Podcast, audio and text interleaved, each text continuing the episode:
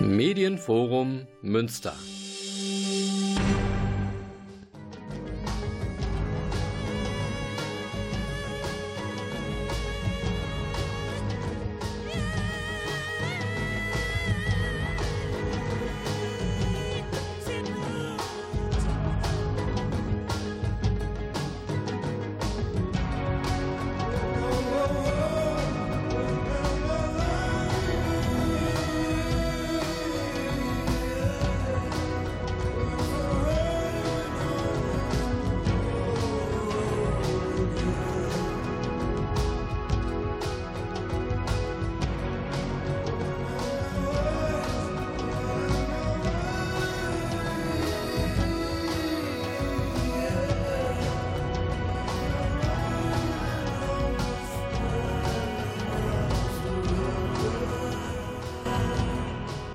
Guten Abend Münster und willkommen zu Radio Fluchtpunkt.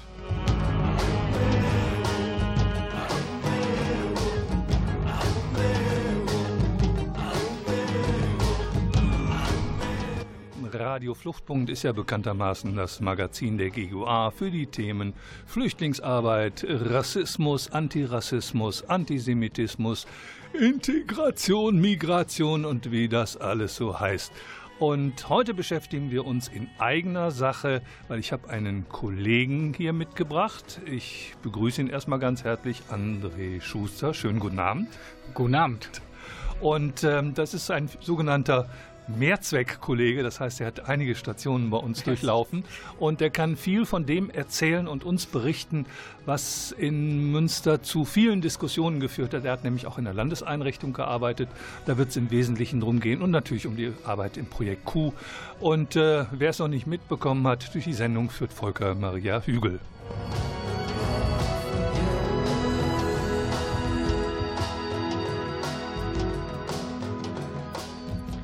Nicht vergessen darf ich natürlich meinen Dank ans Medienforum für das Bereitstellen der Produktionsbedingungen und an den Mann hinter der Glasscheibe, der jenseits der Glasscheibe so schwitzt wie wir hier im Studio. Danke, Klaus Blödo.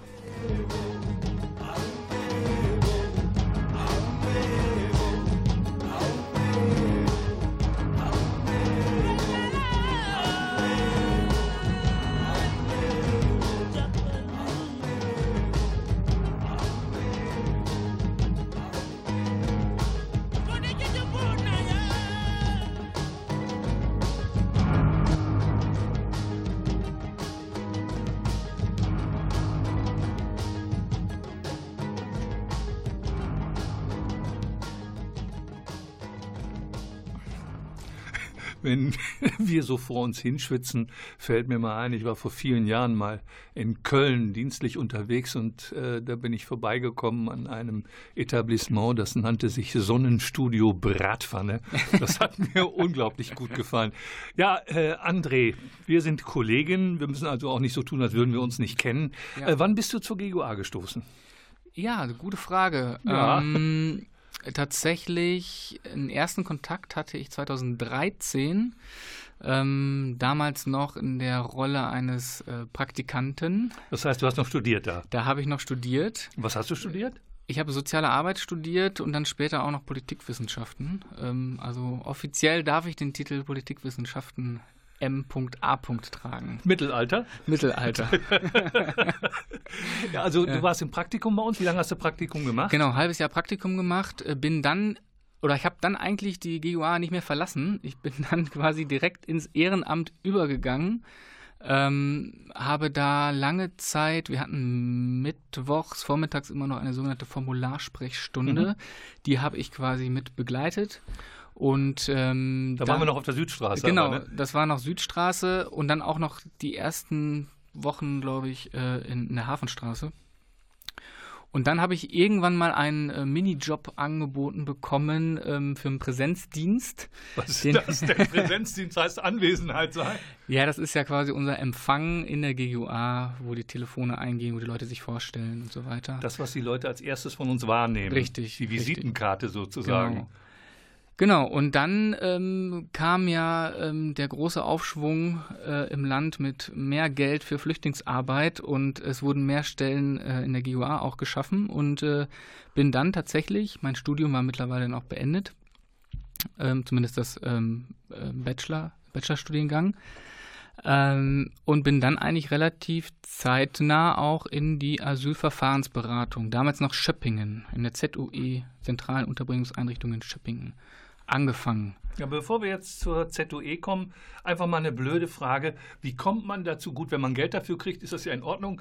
Und wenn man ein Praktikum machen muss, ist das ja auch in Ordnung. Aber wie kommt man dazu, Ehrenamt in so einer kleinen Organisation zu machen und sagt nicht, nee, da gehe ich doch lieber zum Caritas, die haben doch viel bessere Bedingungen? Ja, fand ich eben nicht. Ähm, also ich habe ja auch eine berufliche Vorgeschichte, ähm, neun Jahre ähm, im Pflegedienst gearbeitet, also in der Uniklinik als Krankenpfleger. Und ich sage mal so, die Arbeitsbedingungen sind nicht so toll. Ähm, ich habe das sehr zu schätzen gewusst, äh, oder ich weiß es immer noch zu schätzen, ähm, in einem tollen Team zu arbeiten und vor allem für eine tolle Sache zu arbeiten. Was ist daran so toll? Das ist, eben, das ist, eben, diese Menschenrechtsarbeit, die mir so viel Spaß macht, ähm, für den Menschen etwas zu machen, für besonders Schutzbedürftige etwas zu tun. Ähm, ja, und natürlich halt der politische Aspekt, der bei mir immer schon eine große Rolle gespielt hat, halt eben auch politisch Einfluss zu nehmen. Der mag mal größer, der mag mal kleiner sein, ähm, häufiger ist er kleiner, aber äh, ja, das äh, hat mir einfach ja sehr gefallen und gefällt mir immer noch und das ist der Grund, warum ich bei euch geblieben bin, uns geblieben bin. Ja, so ähm, ich sag's mal andersherum, das trifft natürlich auf die meisten zu bei uns, dass sie äh, so, so einen Background haben. Aber äh, mich wundert es, dass im, da der Nachwuchs gar nicht ausbleibt. Weil, ich sag mal gut, wenn, wenn Flüchtlingsarbeit gerade mal ein Hype ist, äh, dann ja, dann haben wir auch Anfragen, ach, haben Sie nicht eine syrische Familie für uns? Wir würden uns ganz gerne darum kümmern. Ähm, das ist ja dann, wenn der Hype weg ist, sind diese Leute auch sehr schnell weg. Aber ähm, politisch. Es ist ja auf jeden Fall ein Thema, wo man sich auch manchmal unbeliebt mitmachen kann. Ist das nicht etwas, was abschreckt? Ich sag mal so, ähm, zu dem Zeitpunkt, wo ich angefangen bin, äh, war das nicht so unbeliebt, wie man meinte. Da fing das an, dass das eigentlich noch relativ en vogue war. Ähm, ähm, es war sehr angesagt, sich für Flüchtlinge einzusetzen. Ich erinnere an die Willkommenskultur, diesen schönen Begriff. Ähm, wir haben alle noch die, die Bilder vor Augen am Bahnhof, wie wir Flüchtlinge empfangen haben mit äh, Care-Paketen und Geschenken. und genau, und es fing erst so währenddessen an, irgendwie zu bröckeln. Natürlich hat sich parallel schon was äh, gebildet, ähm, ja, also was, rechte Strukturen ähm, sich stärker ausgebildet. Aber ähm, damals war das ja noch relativ äh, angesagt. Aber das war auch nicht meine Grundmotivation, muss ich sagen. Nee, sonst wärst du ja auch schon längst wieder weg. Genau. Ähm, ich muss dich jetzt inhaltlich unterbrechen, ja, genau. weil es kommt was Formales. Ähm, ich äh, weiß jetzt nicht, was wir an Musik bekommen, denn du hast die für die Sendung die Musik mitgebracht und äh, wirst uns sicherlich sagen, was wir als erstes hören dürfen.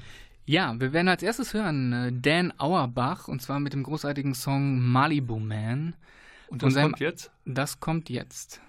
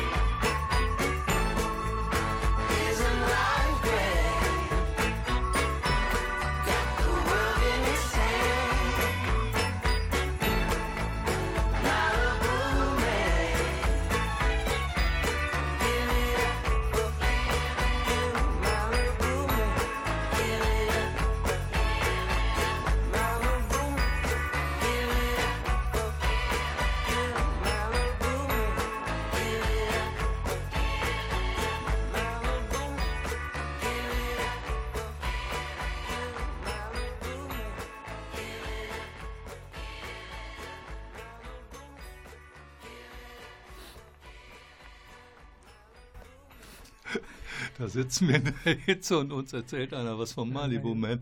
Das ist auch schon schön. Ja, äh, Radio Fluchtpunkt und äh, mein Studiogast André Schuster hat äh, gerade durchklingen lassen, dass er eben auch Erfahrungen von Landeseinrichtungen hat. Jetzt habe ich keine große Neugierde in Bezug auf die erste Einrichtung, wo er tätig war, nämlich in Schöppingen, aber er war auch hier in Münster. Was sind eigentlich diese Landeseinrichtungen? Was ist so besonders dabei? Wie funktionieren die Dinger und äh, was macht man da als Sozialarbeiter drin, wenn man nicht zur Betreuungsorganisation gehört? Ja, hm, wo fange ich am besten an? Vorne. Ja, klar. ähm, ja, was sind Landeseinrichtungen? Landeseinrichtungen sind, ja, wie der Name schon sagt, Einrichtungen vom Land betrieben, ähm, allerdings wiederum in Verantwortung der regionalen ähm, Bezirksregierungen. Und äh, dort sind ja die Flüchtlinge zumindest als allererstes untergebracht für NRW. Ich spreche jetzt nochmal für NRW. Mhm. Ähm, das heißt, jeder, der erstmal nach NRW das erste Mal kommt, muss in so eine Einrichtung. Und dort haben wir ähm, ja, verschiedene äh, Spielregeln, nenne ich sie mal. Ähm, also ich muss in diese Einrichtung, ich werde dort registriert. Man unterscheidet aber auch erstmal, vielleicht das vorweg, zwischen Erstaufnahmeeinrichtung und zentralen Unterbringungseinrichtung, also zwischen einer EAE e und einer ZUE. Und du warst in einer EAE. E. Ich war in einer EAE hier in Münster. Mhm. Genau, ähm, die ja noch, äh, noch läuft, aber bald zu einer ZUE umgewandelt wird. Wofür steht äh, ZUE? Zentrale Unterbringungseinrichtung. Mhm. Genau. Was ist jetzt der Unterschied zwischen EAE und ZUE? Das versuche ich jetzt mal irgendwie äh, verständlich rüberzubringen. Also in der EAE, äh, wie der Name schon sagt, Erstaufnahmeeinrichtung, dort kommt der, die geflüchtete Person hin, wird registriert, bekommt eine medizinische Erstuntersuchung und hat dort auch ähm, seine erste oder sein, seine Antragstellung beim BAMF. Was ist jetzt nochmal das BAMF? Bundesamt für Migration und Flüchtlinge. Wir sind im Moment ziemlich in der Kritik. Das ist wohl wahr.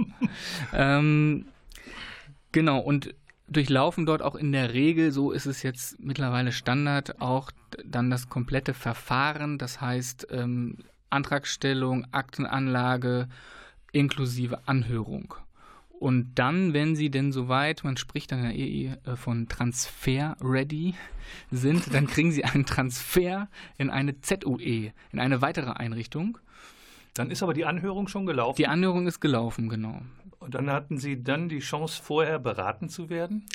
Ja, das ist nämlich der springende Punkt. Ähm, in der EAE soll ja alles sehr, sehr schnell und effektiv vonstatten gehen. Das heißt, ähm, für eine Beratungsstelle, wie wir sie ja sind und dort auch vor Ort tätig sind, ähm, ist das genau die Schwierigkeit. A, dass die Leute vorher zu uns finden und B, dass wir sie dann auch ausreichend und äh, ausführlich beraten können, also vorbereiten können auf die Anhörung. Wie viele Leute sind denn da so in der Regel in so einer Einrichtung? Also die ERE Münster war ausgelegt für 1500 Personen, aber auf zwei Standorte verteilt. Einmal in der York-Kaserne in Gremmendorf und in Gievenbeck in der, ähm, wie hieß sie denn noch, Oxford-Kaserne.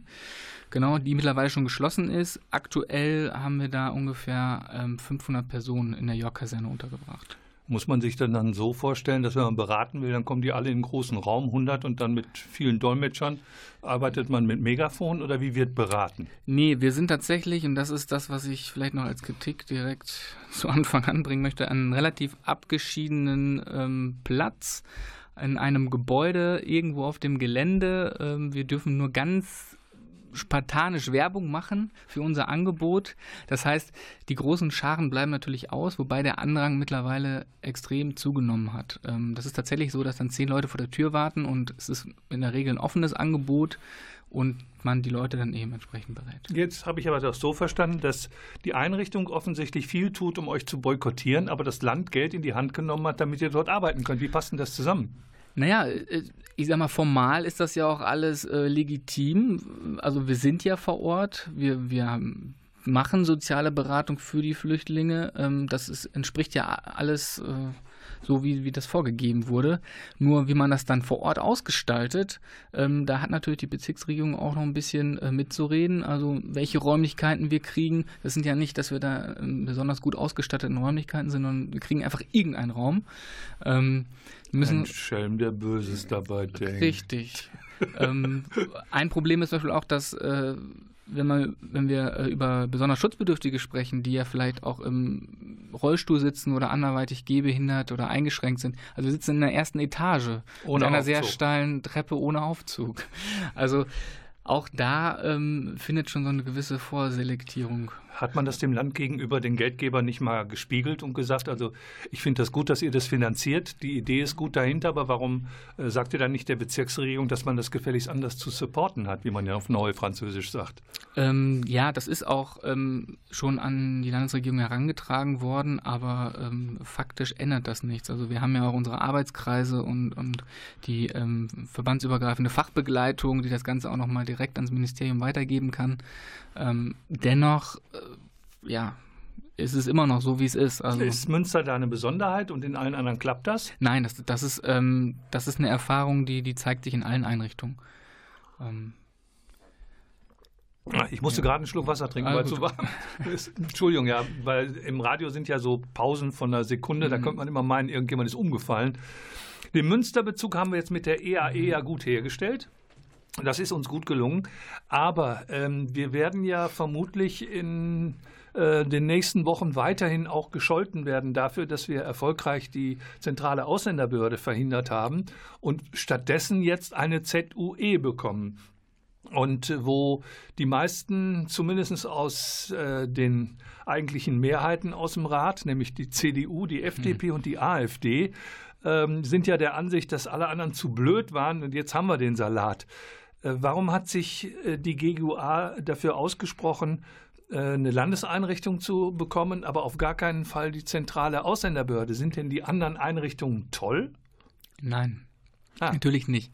Grundsätzlich sind diese Einrichtungen abzulehnen. Ähm, ja, ähm, wir haben da einfach das Problem, die Leute werden da, ich habe ja schon Shopping genannt, also die werden tatsächlich am A der Welt oder an Orten ge, ähm, untergebracht, wo man zumindest den, den Arsch, darf ich eigentlich Arsch sagen? Arsch der Welt ja. gut sehen kann. ähm, und ähm, ja, wir haben das Problem, dass dort eben die Leute äh, ja nicht eingesperrt sind, aber sie werden auf jeden Fall der, der Öffentlichkeit ferngehalten. Es gibt schwer Zugang von, von Ehrenamtlichen in die Einrichtungen und ähm, ja, man möchte mögliche Integration oder mögliche Verbindung zur, zur Gesellschaft ähm, verhindern.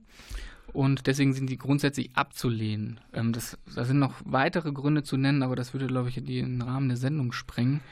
Ja, aber wenn wir, wenn wir die zentrale Ausländerbehörde ablehnen und das eigentlich auch ablehnen.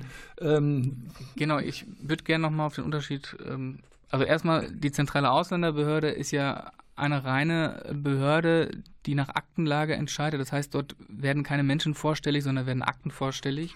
Und in der Regel, in der Regel sind diese Akten dann auch, ähm, also da ist das Ergebnis quasi vorbestimmt, die werden abgeschoben, weil nichts anderes macht diese zentrale Ausländerbehörde. Die sogenannten aufenthaltsbeendenden Maßnahmen. Richtig. So, und bevor und, du jetzt ins große Erklären kommst, die Zeit ist vorangeschritten, du musst jetzt eine Musik zwischendurch ansagen, nämlich das nächste Stück. Nächstes Stück ist von Prince, Why You Wanna Trim Me So Bad. Hm, passt ja.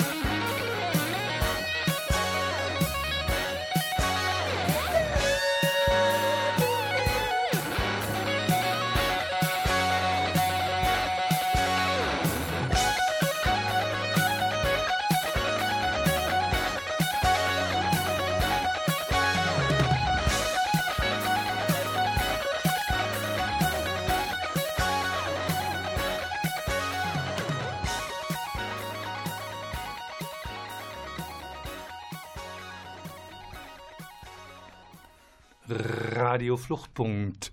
Und äh, ich musste den André eben unterbrechen, weil sonst die Blöcke jeweils zu lang werden und dann schimpft man wieder, wir würden zu wenig Musik spielen.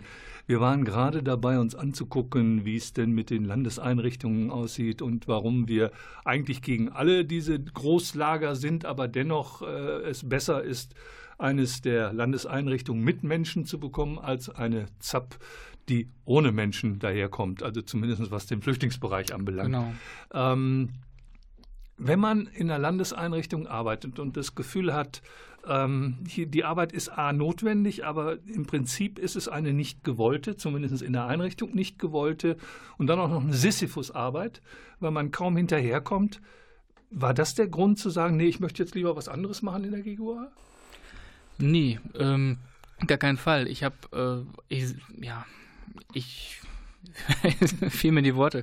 Nein, ähm, die GUA hat ja viele Arbeitsbereiche und im, im, Rahmen meines Praktikums konnte ich ja auch schon äh, einige kennenlernen und ähm, ich fand damals äh, Projekt Q, in dem ich ja nun jetzt tätig bin, ähm, seit Anfang des Jahres äh, fand ich immer am attraktivsten, weil das für mich und für mein Studium auch einfach irgendwie ähm, noch besser passte. Was machen die denn so anders? Naja, es ich ist halt. Die Frage muss ich gerade stellen. ja, ist aber, klar. Ähm, äh, ähm, naja, in, in, wie ich das schon beschrieben habe, in der Landeseinrichtung arbeitet man ja direkt ähm, am, am Menschen, was wir natürlich bei Projekt Q auch machen, aber von einer anderen Perspektive aus. Und zwar machen wir ja das, oder sind wir ja das Büro ähm, für die Qualifizierung der Flüchtlingsberatung. Das heißt, wir beraten Beratende, machen Schulungen, ähm, Seminare ähm, zu aufenthaltsrechtlichen, asylrechtlichen Fragen, auch sozialrechtlich, wobei das eher der Kollege Vogt übernimmt. Ähm, und ja, zum einen finde ich es natürlich schön, da auch immer diesen politisches Statement mit reinzubringen, eine Meinung mitzubringen und vor allem eine Haltung zu vermitteln in den äh, Seminaren, was man einfach in dieser Einrichtung braucht ähm, als Sozialberater. Jetzt, ähm, ich, ich, ich höre da, hör das Engagement deutlich raus. Aber ähm, was mir fehlt, ist so, also ich weiß ja nun bei mir, warum ich diesen Perspektivwechsel gemacht habe, weil ich glaube, wenn ich weiter beraten hätte, wäre ich irgendwann jemand mal so an die Gurgel gesprungen, ähm, wenn äh, bestimmte Dinge einfach schwierig sind. Und ich glaube, in der sozialen Arbeit mit Flüchtlingen ist dies Zusehen und nichts tun können beim Scheitern ist eines der anstrengendsten Arbeitsbereiche. Und darüber hinaus gleichzeitig zu wissen, wie wichtig es ist, Menschen beim Scheitern nicht allein zu lassen. Genau. Also die Daseinsberechtigung mhm. ist nicht das Problem. Aber das auszuhalten, ähm, wie lange hast du das äh, in der Landeseinrichtung insgesamt gemacht? Ähm, ich war ein halbes Jahr in Schöppingen und dann hat die ERE, e, ich muss mal kurz rechnen, offiziell im November, aber im September haben wir angefangen, 2017, äh, äh, ein Jahr und ein paar Monate. Und wie viele Menschen hat man dann tatsächlich beraten können in diesem, nehmen wir mal ein Jahr? Äh, das ist schwer zu sagen. Ähm, es, es, berechnet sich auch nicht an Zahlen. Also ähm, ich kann jetzt natürlich sagen, es waren jetzt irgendwie 200, äh, 300 Leute, was es mit Sicherheit waren. Aber es waren doch aber, wesentlich mehr in der Einrichtung in dem einen Jahr. Genau, aber wie ich schon gesagt habe, nicht alle finden zu mhm. uns, ähm, nicht alle wollen zu uns, was ja auch legitim ist. Ja, also wir können ja nicht alle zwingen, ähm, Beratung anzunehmen, wenn sie es nicht möchten. Ähm, was, was aber auch ähm, wichtig zu sagen ist, dass viele Beratungsfälle ja wiederkehren. Das heißt, die bleiben doch länger als geplant in diesen Einrichtungen. Das heißt, man, man, die kommen nicht einmal zu einem, sondern die kommen vielleicht auch zehnmal zu einem. Das heißt, wenn wir die mitzählen würden, hätten wir eine viel, viel höhere Zahl. Ah, ich verstehe. Das heißt, ihr habt im Prinzip Fallzahlen und nicht Besuchszahlen. Richtig. Ähm, wenn man jetzt äh, in so einer Einrichtung sitzt, dann kriegt man ja auch mit, beispielsweise es gibt äh, diese große Einteilung in Menschen mit einer guten und Menschen mit einer schlechten Bleibeperspektive. Als äh, Fachmann oder Fachfrau in einer solchen Einrichtung, ähm, was bedeutet diese Einteilung? Ja, erstmal bedeutet das, dass das ganz großer Quatsch ist, ähm, weil die Leute nicht ohne Grund äh, da sind. Das heißt, es gibt immer irgendwelche Gründe und das von vornherein einzuteilen in gut und schlecht ähm, halte ich für falsch. Ähm, Problematisch ist es tatsächlich mit den ähm, Strukturen, mit denen man dann vor Ort arbeitet, weil die leider, also ich spreche jetzt von der Verwaltung in erster Linie, ähm, die leider tatsächlich so denken und auch so handeln, das heißt gut und schlecht, für die müssen wir uns einsetzen, für die ist es eher unrelevant, weil die werden ja eh irgendwie abgeschoben oder haben eh kein Bleiberecht. Mhm. Frustrierend, wenn man sieht, dass Menschen Unterstützung brauchen, es aber aufgrund dieser Einteilung nicht so bekommen? Das ist in der Tat frustrierend, aber in unserer Arbeit machen wir ja da keinen Unterschied. Und es gibt durchaus, wenn auch deutlich weniger Fälle ähm, als bei, bei anderen Ländern mit sogenannter guter Bleibeperspektive, ähm, wo wir dann doch Erfolge erzielen konnten und sagen können, okay, hier ist es doch, sind doch schutzwürdige Belange, sind doch ähm, Gründe, warum die Menschen irgendwie bleiben können, dürfen, wie auch immer. Äh, wie muss ich mir das denn vorstellen? Sind, da, äh, sind das alles Einzelpersonen oder sind da auch Familien und wie sind die dann untergebracht? Wie viele Räumlichkeiten gibt es da? Wie viele Quadratmeter hat jeder? Gibt es Etagenbetten? Gibt es vier Bettzimmer, 100 Bettzimmer wie, wie, wie in der Turnhalle oder wie muss ich mir das vorstellen? Äh, ja, ja, ja und ja. Ah. Ähm, wir haben nämlich alles, was du gerade beschrieben hast, in diesen Einrichtungen. Ähm, es sind natürlich äh, viele Familien da, sind aber auch viele Einzelpersonen da. Ähm, wir haben äh, Zimmergrößen, ich habe mehrere sehen können, ähm, besichtigen können, in Anführungsstrichen. Ähm, die sind ja tatsächlich so 10 bis 15 Quadratmeter, ähm, wobei 15 Quadratmeter schon groß ist und da auch sehr, sehr viele Menschen dann leben dürfen. Das heißt, nicht jeder bekommt sein eigenes Zimmer, sondern mhm. es gibt tatsächlich diese Stockbetten auch. Ähm, und dann kann es auch vorkommen, dass irgendwie zwei Familien in einem so einem Zimmer leben müssen. Und die haben dann jeweils äh, zwei Kinder oder so. Ähm, also, also, keine Privatsphäre. Keine Privatsphäre. Gemeinschaftsduschen, ähm, Gemeinschaftstoiletten. Genau teilweise auch ausgelagert, weil mal wieder irgendwas kaputt ist. Das heißt, dann müssen dann zum Duschen ähm, auf den äh, Spalierplatz laufen, weil dann irgendwelche Container aufgestellt werden. Also so muss man sich das vorstellen. Das sind ja beides ehemalige Kasernen. Genau. Und äh, die Kasernen haben ja nun mit Privatleben auch nichts zu tun, sondern mhm. waren ja auch für Soldaten in der Regel eingerichtet. Äh, Frage, wie lange bleibt denn jemand in so einer, wenn es nicht eine EAE e ist, sondern in einer ZOE beispielsweise? Ja, das hängt ganz davon ab, ob dieser, äh, ähm, ja, ob diese Person eine gute oder eine schlechte Bleibeperspektive hat. Ich sage es jetzt mal so. Ähm, wir haben da die Vorgabe, dass tatsächlich ähm, bestimmte Personengruppen ähm, nur aktuell noch bis maximal ähm, nur maximal sechs Monate in einer so einer Einrichtung bleiben müssen und müssten dann einer Kommune zugewiesen werden. Die sind doch schon in der Kommune hier in der Oxford-Kaserne. Ja, das, das glaubt man. Das ist nämlich der, der Denkfehler, der da passiert. Ähm, das ist eben genau, ähm, das ist genau der springende Punkt. Äh, es sind Landeseinrichtungen, das heißt, die sind zwar faktisch hier in Münster auf dem Gelände der Stadt, aber eigentlich gehört das Gelände dem Land und sind somit nicht Bürger dieser Stadt. Ja, Bürger sind sie ja auch nicht, wenn sie in der kommunalen Unterkunft sind. Sind, also sie sind auch keine Einwohner und von daher hat die Stadt Einwohner. nichts zu sagen, Richtig. heißt das, ne? Genau. Ähm, welche Ausländerbehörde ist für Sie denn zuständig? Die zentrale Ausländerbehörde in Coesfeld oder die in Münster?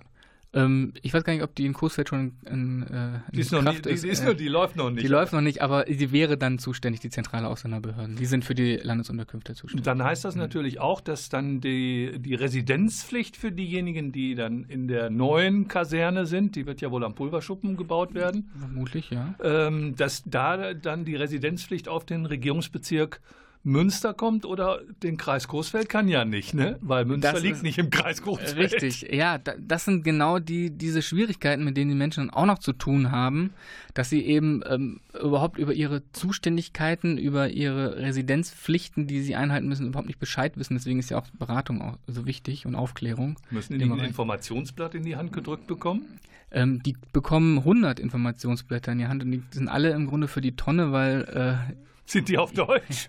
Weil die auf Deutsch sind, manchmal noch auf Englisch, aber in der Regel Deutsch, Deutsch ist Amtssprache und natürlich wird das nicht übersetzt seitens der Verwaltung. Jetzt musst du mal wieder deines Amtes walten und sagen, was als nächstes für eine Musik kommt. Jetzt kommt äh, eine wunderbare Band aus Münster, leider schon aufgelöst, Ghost of Tom Joad mit Köln, das Brüssel, Moment, Paris. Moment, Moment, Ghost of Tom Joad kommt mir irgendwie bekannt vor. Ja, das Gibt ist es da nicht ein Album von Bruce Springsteen, was Album so heißt? und Song von Bruce Springsteen, aber die Band hat sich genau äh, danach benannt und äh, okay. großartige Indie-Band. Leider aufgelöst. Aber Münster haben wir sogar Aber bei, der Musik einen Münster-Bezug. Super. Bin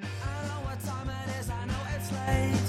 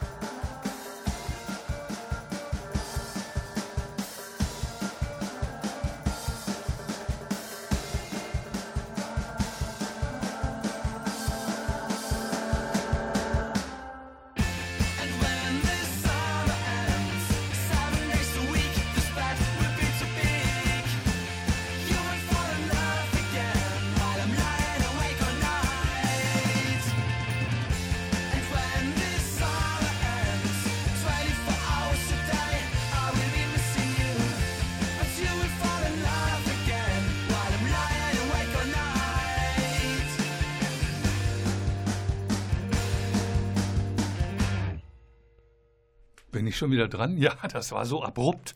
Radio Fluchtpunkt und mein Studiogast André Schuster hat äh, gerade mir und hoffentlich auch den Hörerinnen und Hörern, die zahlreich an den anderen Geräten hocken, erklärt, was der Unterschied zwischen einer ZAP und einer ZUE und einer EAE ist. Und ähm, wir überlegen immer noch, was ist denn eigentlich eine Ankereinrichtung? Auch das kann kommen.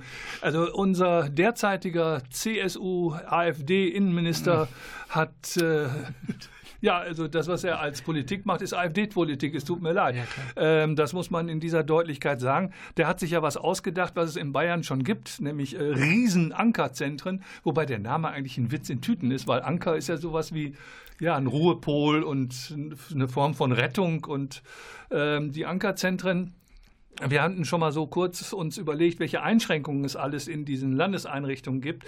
Die Ankerzentren, wird sowas in NRW geben, ja oder nein? Weiß man das schon, André? Hast du da auf Landesebene was mitbekommen? Ähm, das weiß man eben noch nicht. Das ist ganz interessant. Ähm, die Landesregierung NRW hat sich anfangs dafür ausgesprochen, hat gesagt, ja, wir sind bereit, Ankerzentren ähm, auch äh, zu wollen.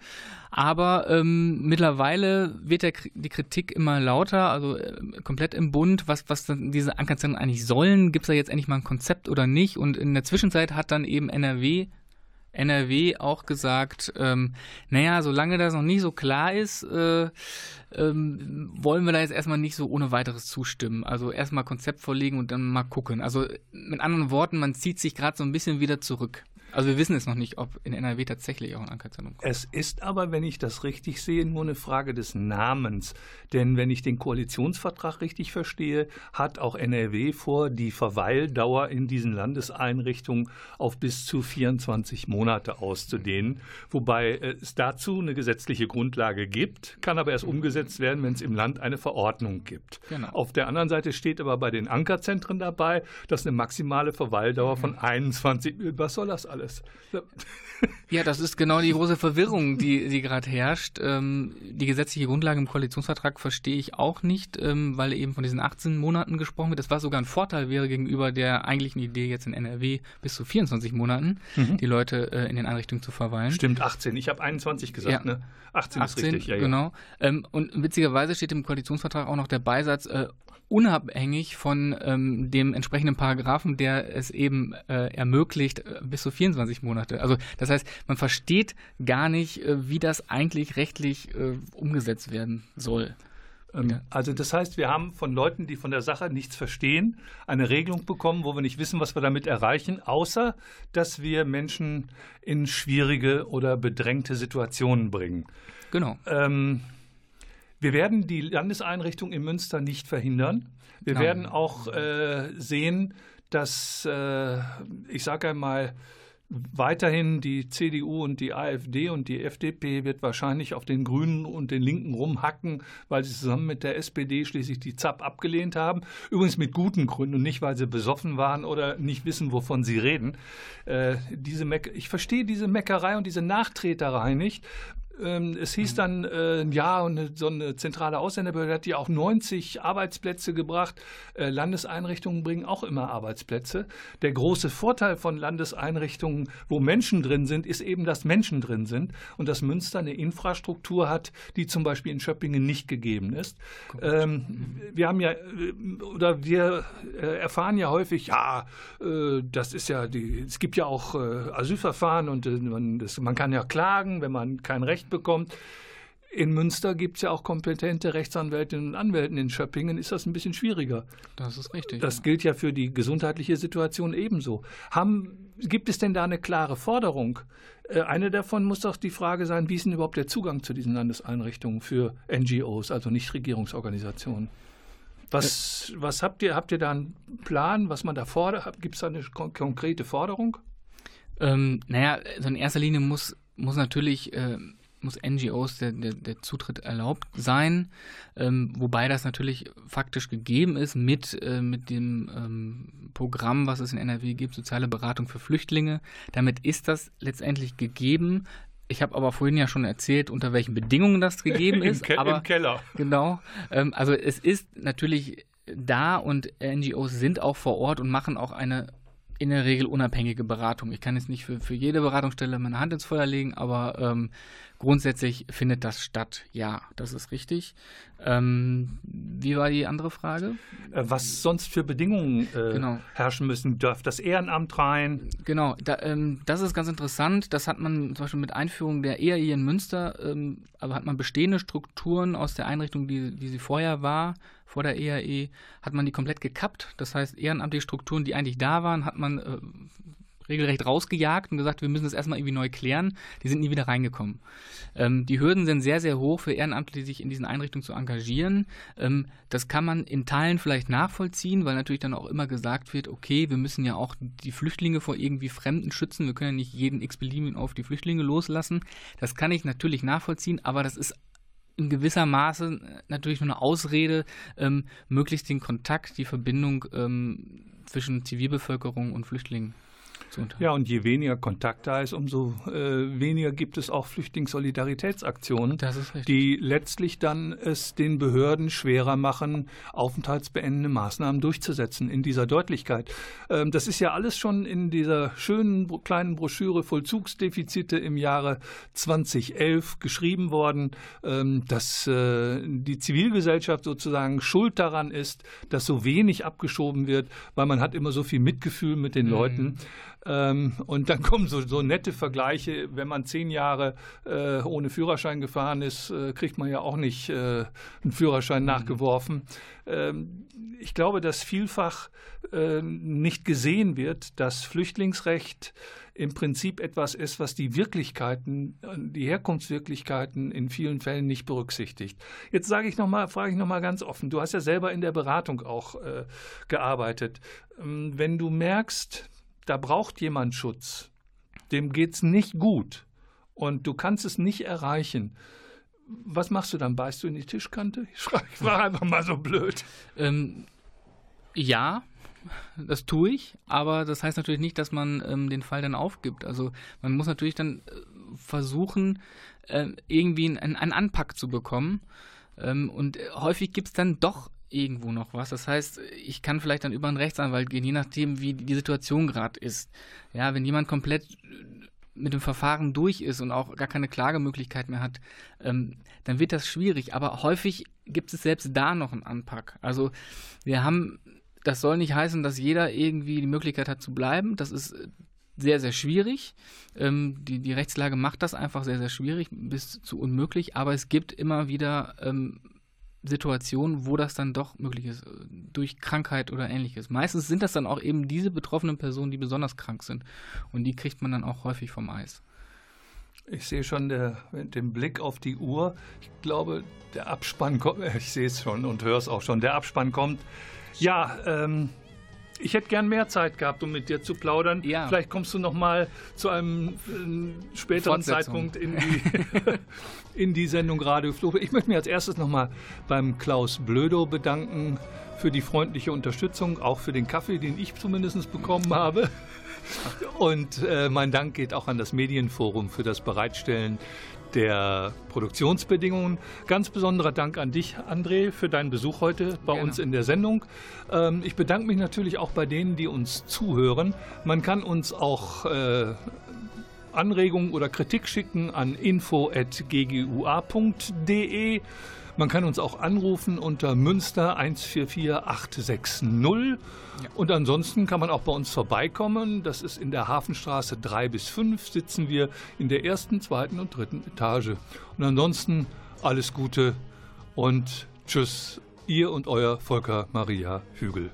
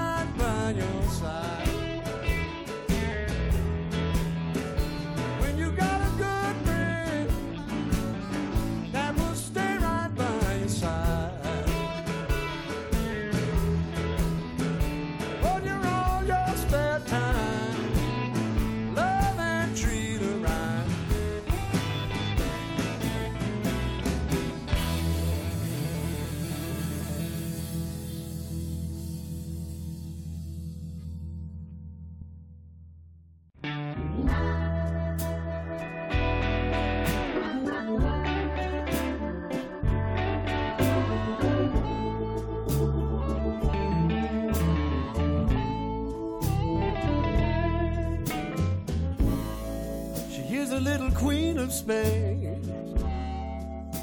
and a man will not let her be.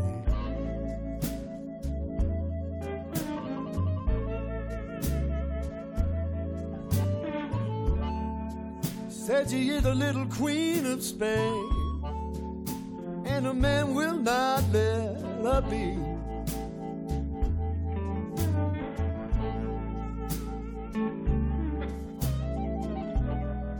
Time she make a spread, ooh, fat brown cold chill run all over me.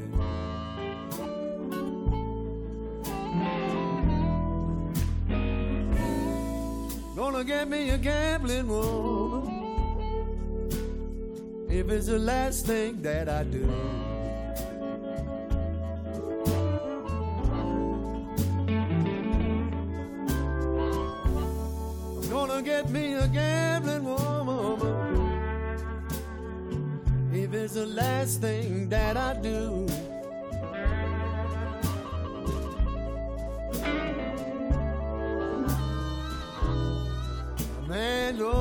Ooh,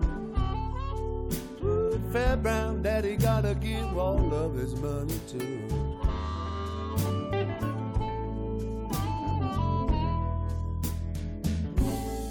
Everybody said you got a mojo. Cause baby, you've been using that stuff.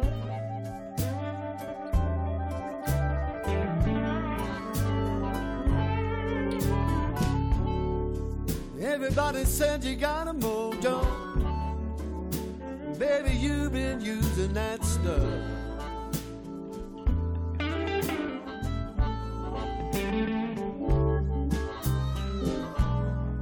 You got a way trimming down. Ooh, fat brown, and I mean it's most too tough.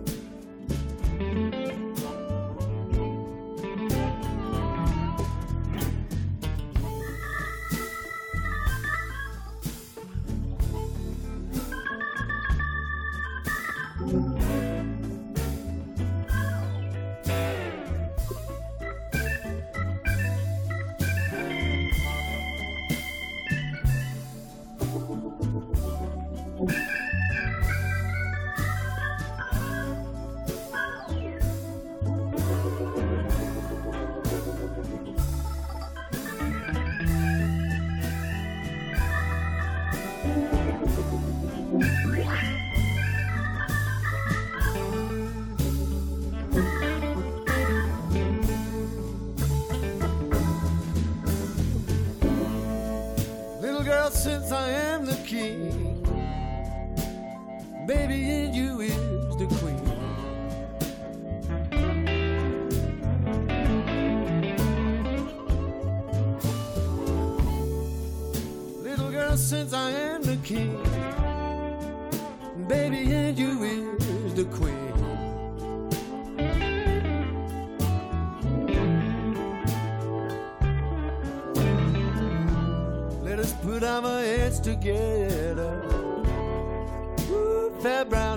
make our money.